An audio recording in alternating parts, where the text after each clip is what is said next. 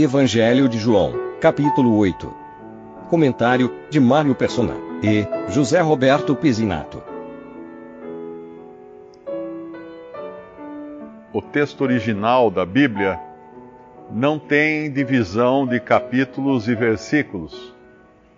É um texto corrido e no grego que foi escrito o Novo Testamento, exceto Mateus que foi escrito em aramaico, que eu não sei como foi feito, mas pelo menos no grego, e aqui João foi escrito em grego, uh, esse Evangelho de João, no grego só, só, se usavam letras maiúsculas. Não tinha o caractere minúsculo, que nós usamos hoje. Inclusive, a gente procura diferenciar Deus com maiúscula, de, com deuses com minúscula, mas não existia. Era, assim, era na, na leitura que a pessoa ia enfatizar do que estava falando e pelo contexto que estava sendo dito. E também o fato de não ter capítulos e versículos, eu acredito que até ajudasse na leitura, se nós às vezes, às vezes nos esquecêssemos dessas divisões de capítulos e versículos e lêssemos um pouco da forma corrida. Por exemplo, esse capítulo 8 de João, ele começa com um porém. Agora, esse porém tem que estar ligado a alguma outra coisa. Uh, eu falo algo, porém, eu estou completando alguma coisa que eu disse antes. E o que foi que foi dito antes? Aí tem que ir para o capítulo anterior, o capítulo 7, quando fala dos fariseus que estavam discutindo entre si, reclamando da multidão que não sabia a lei. No final do capítulo 7, Nicodemos defende, então, toma a frente para defender que era errado condenar uma pessoa sem, sem que ela fosse ouvida primeiro. E no versículo 53 do capítulo 7 diz assim: E cada um foi para a sua casa. E o, e capítulo 8, 1 diz: Porém, Jesus foi para o Monte das Oliveiras. E eu creio que, ao escrever assim, o Espírito Santo quis mostrar o lugar que cada um ocupava. Enquanto os fariseus, aqueles que eram os expoentes da religião judaica, iam cada um para a sua casa, cada um para tratar dos seus próprios afazeres, a cuidar das suas coisas, o Senhor ia para o Monte das Oliveiras e certamente ele iria ali para, para orar ao Pai. Ele ia para ter comunhão com o Pai. Aquele que não tinha onde reclinar sua cabeça na terra, tinha um lugar, né? A gente poderia dizer assim, sim, ele tinha onde reclinar a cabeça mas era no seio do Pai, não aqui na terra. Não tinha a sua própria casa para onde ele pudesse ir, mas ele vai para o Monte das Oliveiras para ter comunhão com o Pai. E de manhã cedo, no versículo 2, ele volta para o templo e ensinava no templo. E agora nós vemos uma cena aqui que é que revela muito do que existe no coração do homem. Porque os fariseus, esses que tinham ido para suas próprias casas, talvez um deles não tenha ido para sua própria casa, tenha ido para a casa da amante, né? Porque aqui vai, eles vão trazer uma mulher uh, pega em flagrante adultério, apanhada em adultério. Eu acho que tem outra tradução que fala uh, pega em flagrante adultério, no versículo 3. E uma mulher pega em flagrante adultério ou apanhada em adultério, ela não estava fazendo isso sozinha, ela estava fazendo com alguém. Mas como não tem aqui o homem, e a lei ordenava que o homem e a mulher fossem apedrejados, fossem mortos. Mas não tem o homem aqui. Por que não tem o homem? Porque ele podia ser um amigo dos fariseus ou um dos próprios fariseus. E eles não iam entregar um amigo deles. E eles trazem essa mulher, colocam ela no meio, no versículo 4, disseram-lhe, dizem, dizem a Jesus, mestre, essa mulher foi apanhada no próprio ato, adulterando. E ninguém viu o homem? Você poderia ser a pergunta. Ninguém viu o homem? E na lei nos mandou Moisés que as tais sejam apedrejadas. Tu, pois, que dizes? A lei dizia, lá em Levítico 20, dizia que o homem que adulterar com a mulher de outro, havendo adulterado com a mulher do seu próximo, certamente morrerá o adúltero e a adúltera. E em Deuteronômio 22 diz que quando um homem for achado deitado com mulher casada com marido, então ambos morrerão. O homem que se deitou com a mulher e a mulher assim, e a mulher. Assim tirarás o mal de Israel. Agora, eles trazem isso aqui para tentar o Senhor Jesus e, e claramente para prová-lo, porque eles querem colocá-lo numa, numa sinuca, eles querem colocá-lo numa situação difícil para ele sair. Por que isso? Porque a lei judaica mandava apedrejar os que eram pegos em adultério. Porém, eles estavam debaixo da lei romana, que proibia os judeus de, de, de, executarem a pena de morte. Por isso que no final eles vão ter que entregar o Senhor Jesus para os sacerdotes, os sacerdotes vão ter que entregá-lo às, autori entregá às autoridades seculares, para que sejam para que ele fosse morto, porque os sacerdotes não poderiam executá-lo, estariam errando se se executasse, estariam indo contra a lei dos romanos. E aqui então, se o senhor falasse que a mulher devia ser apedrejada, ele iria contra a lei dos, a lei dos romanos. Se ele falasse que ela não devia ser apedrejada, ele iria contra a lei de Deus, que ele próprio escreveu no Antigo Testamento. E é interessante que esse Jesus escritor, esse Jeová escritor, cujo dedo escreveu a lei uh, no, no, Antigo Testamento, era no Monte, Monte Oreb, se não me engano, né? Ele escreveu a lei no Antigo Testamento, aqui vai aparecer uma segunda obra dele escrita. A lei ficou gravada em tábuas de pedra. E essa outra vez em que o Senhor aparece escrevendo alguma coisa é aqui nesse capítulo mas ele não está escrevendo agora em tábua de pedras, ele está escrevendo na, na areia, no chão, na, no pó do chão. Alguém uma vez perguntou até, porque aqui ele escrevia na terra, no versículo 8. Alguém uma vez me perguntou, mas ele não estava no templo? O templo não tinha um pavimento de pedras, não tinha um piso? Uh, eu acredito que tivesse sim um piso, mas uh, naquele tempo não tinha aspirador de pó. Certamente devia ter poeira no chão, ainda que ele não estivesse no lugar escrevendo na terra, propriamente na terra. Aqui fala na terra, não sei se a tradução seria terra, terra mesmo, ou chão, talvez fosse o mais correto, mas de qualquer maneira seria possível escrever também no pó do, do piso.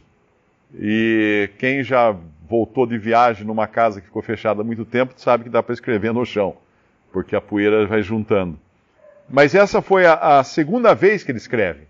A primeira vez ele escreveu na lei, nas tábuas da lei. Agora ele escreve no chão. A primeira vez ficou gravado em tábuas de pedra, agora não. Nós não sabemos o que ele escreveu, o vento levou o que ele escreveu, o, dois mil anos de, de vento apagaram a escrita, mas o que ele escreveu ali ninguém sabe. Tem uma passagem que pode nos dar uma pista apenas, porque aqui fala que ele escrevia com o dedo na terra, é em Jeremias 17. Jeremias 17, versículo 13. Ó Senhor, esperança de Israel, todos aqueles que te deixam serão envergonhados. Os que se apartam de mim serão escritos sobre a terra porque abandonam o Senhor, a fonte das águas vivas.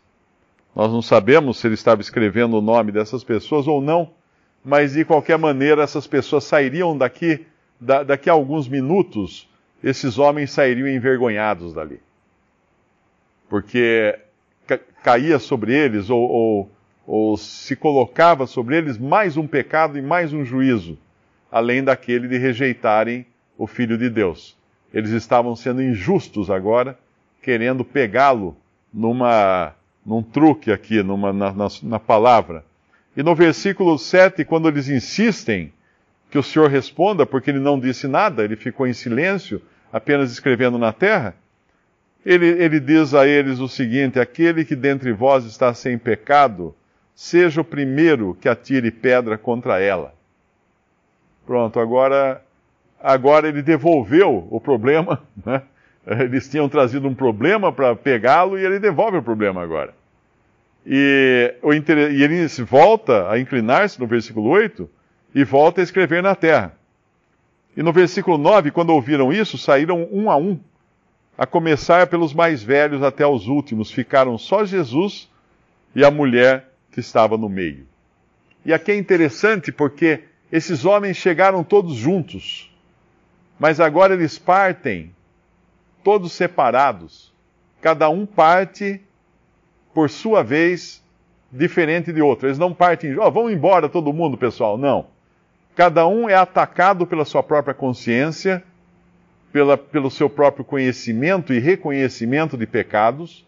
Começa dos mais velhos até os últimos, porque os mais velhos são aqueles que saem antes, porque talvez sentiram uma carga maior de pecados pelos anos que viveram, e os mais jovens depois.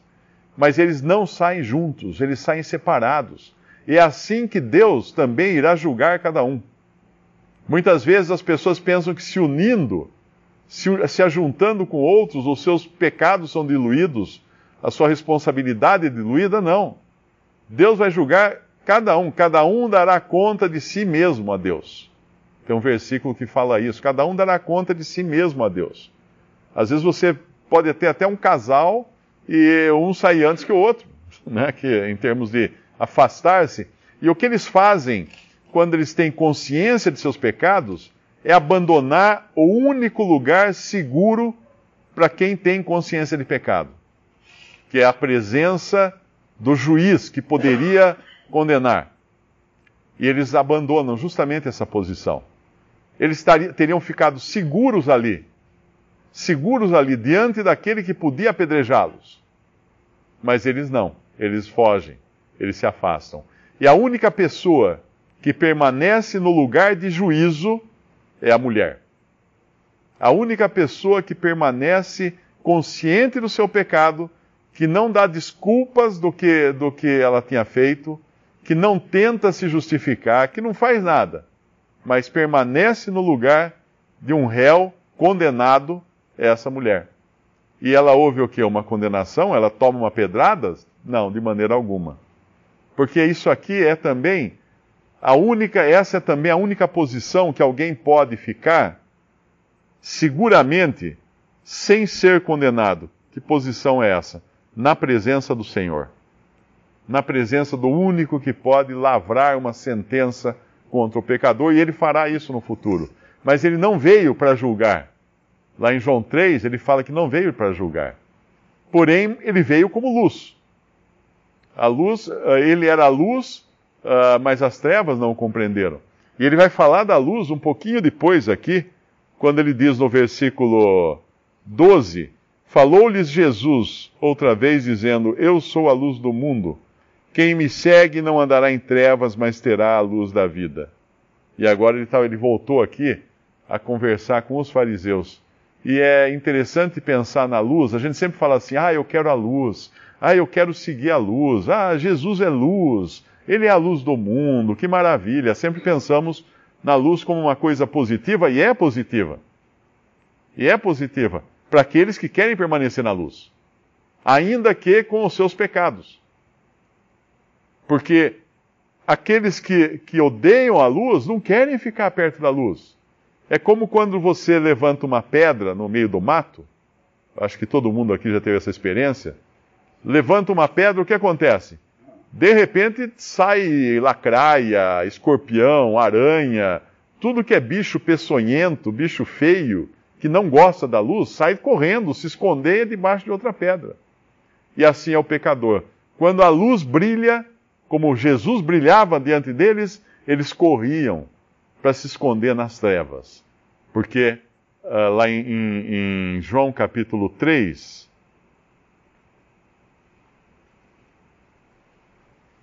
Em João capítulo 3, versículo 19, diz assim: E a condenação é esta, que a luz veio ao mundo, e os homens amaram mais as trevas do que a luz, porque as suas obras eram más.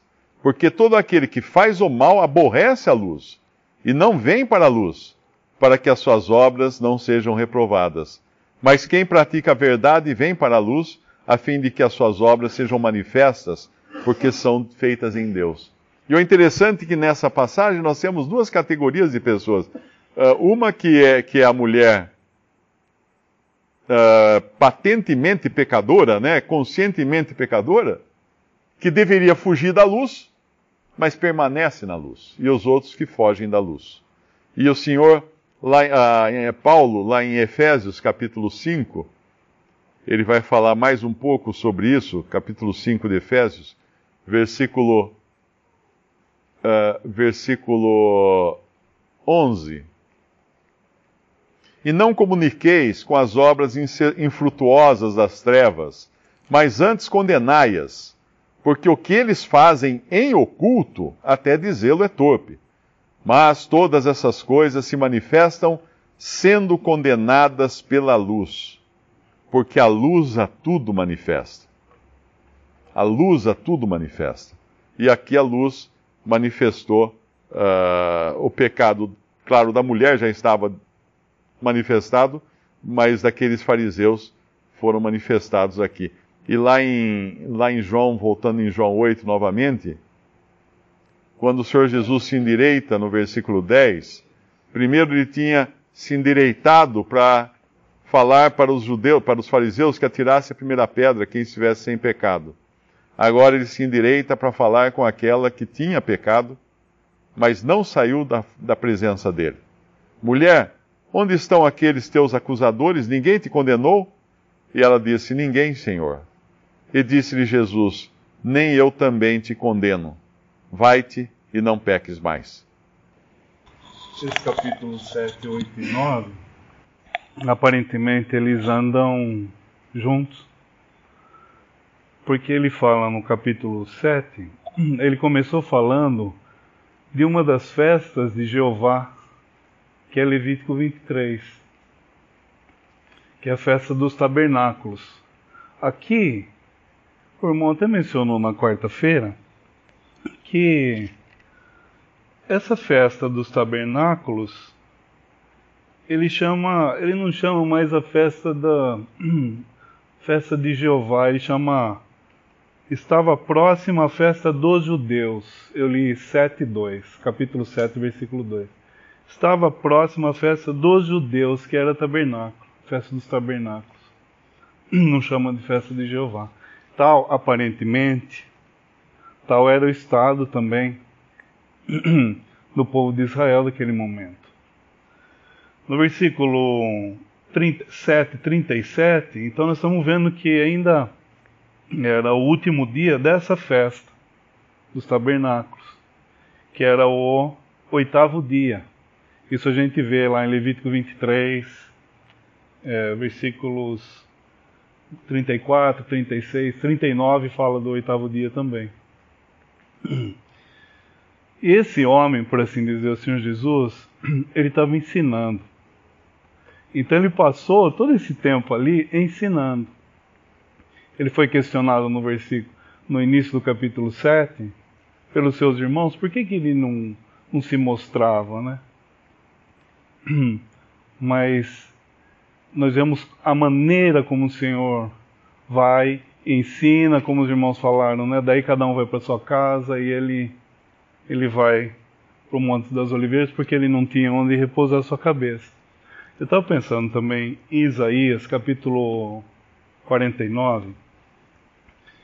Só para lembrar, nós estudamos Isaías e nós vimos que do 49 ao 57 ele vai falar da rejeição por Israel do seu Messias, profeticamente também. Então, Isaías tem um cumprimento às vezes ele tem um cumprimento imediato, assim, coisas de meses, anos, mas vai ter um cumprimento profético, um cumprimento é, no futuro. E então, o capítulo 49, ele vai falar isso, do 49 então ao 57 de Isaías, está falando dessa rejeição do Senhor. E no capítulo que nós estamos lendo lá em João, nós estamos vendo nitidamente a rejeição desse homem. Então, no versículo 49,4 fala assim: Mas eu disse. Seria ideal ler o capítulo todo. Não, os irmãos meditem. Se acharem interessante. 49, 4. Fala assim: Mas eu disse, debalde, em vão, tenho trabalhado, inútil e vãmente gastei as minhas forças. Todavia, o meu direito está perante o Senhor, o meu galardão perante o meu Deus.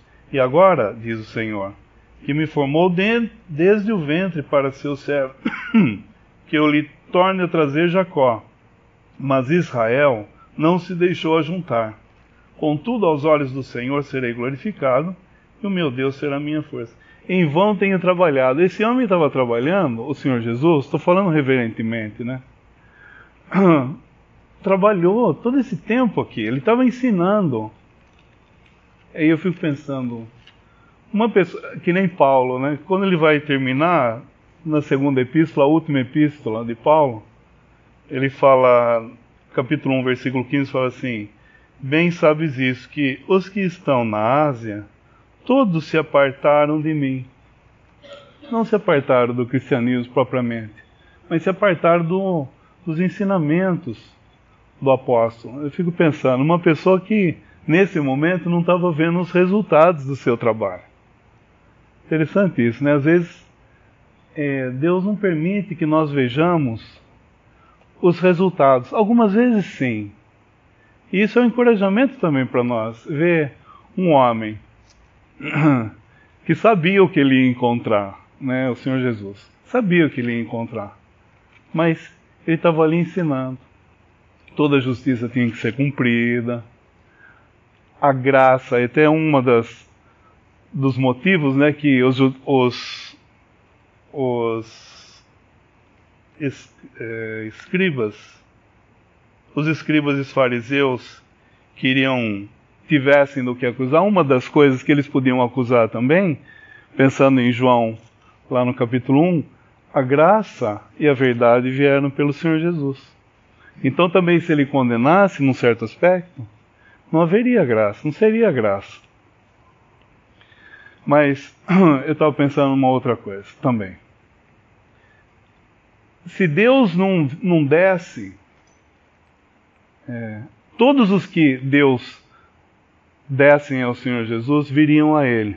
Tinha que partir de Deus. E eu estava pensando nessa pecadora, a maneira que Deus usou para trazê-la na presença do Senhor. Porque fala assim, é, no versículo 3, fala, e os escribas e fariseus trouxeram-lhe uma mulher apanhada em adultério. Olha, fico pensando, né? Porque cada um aqui tem a sua história, né? De como Deus trouxe.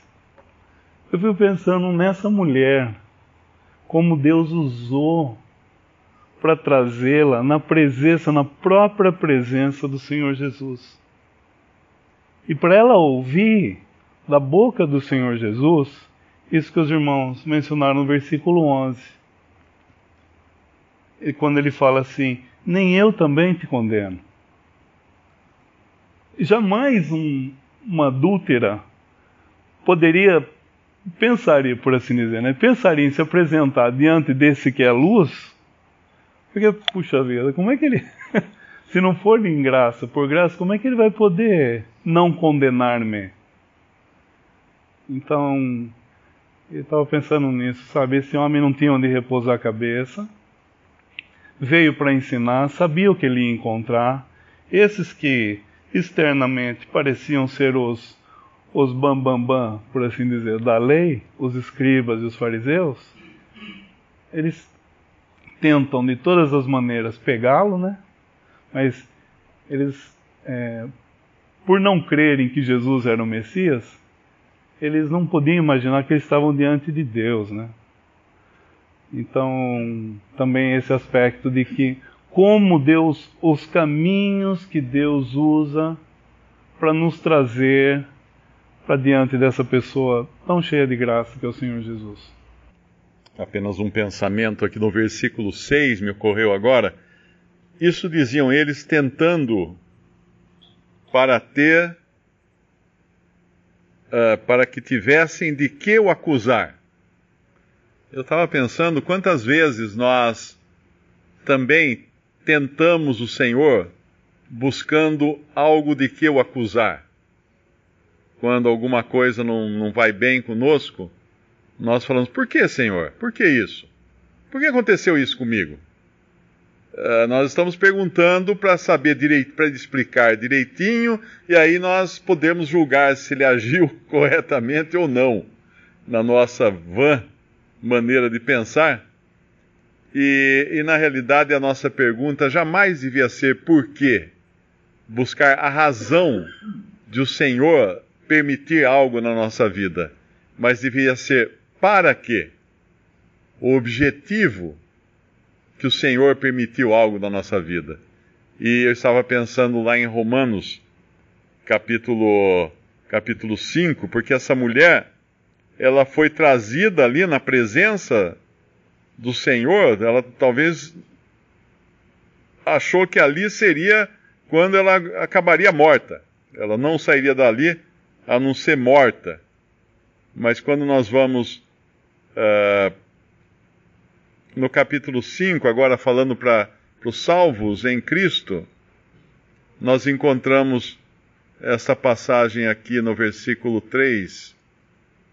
E não somente isto, mas também nos gloriamos nas tribulações, sabendo que a tribulação produz a paciência, e a paciência a experiência, e a experiência a esperança, e a esperança não traz confusão porquanto o amor de Deus está derramado em nosso coração pelo Espírito Santo que nos foi dado.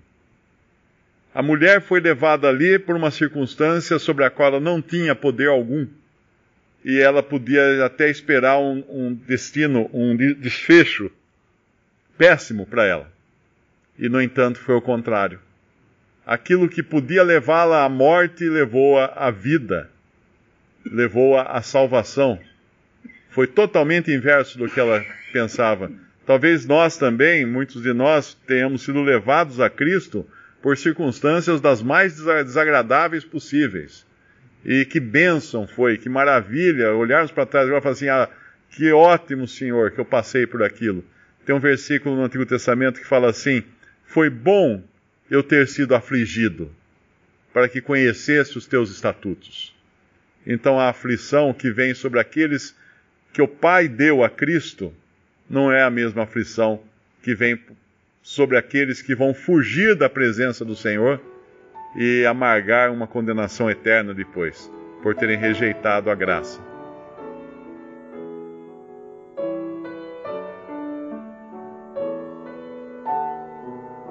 Visite respondi.com.br. Visite também 3minutos.net.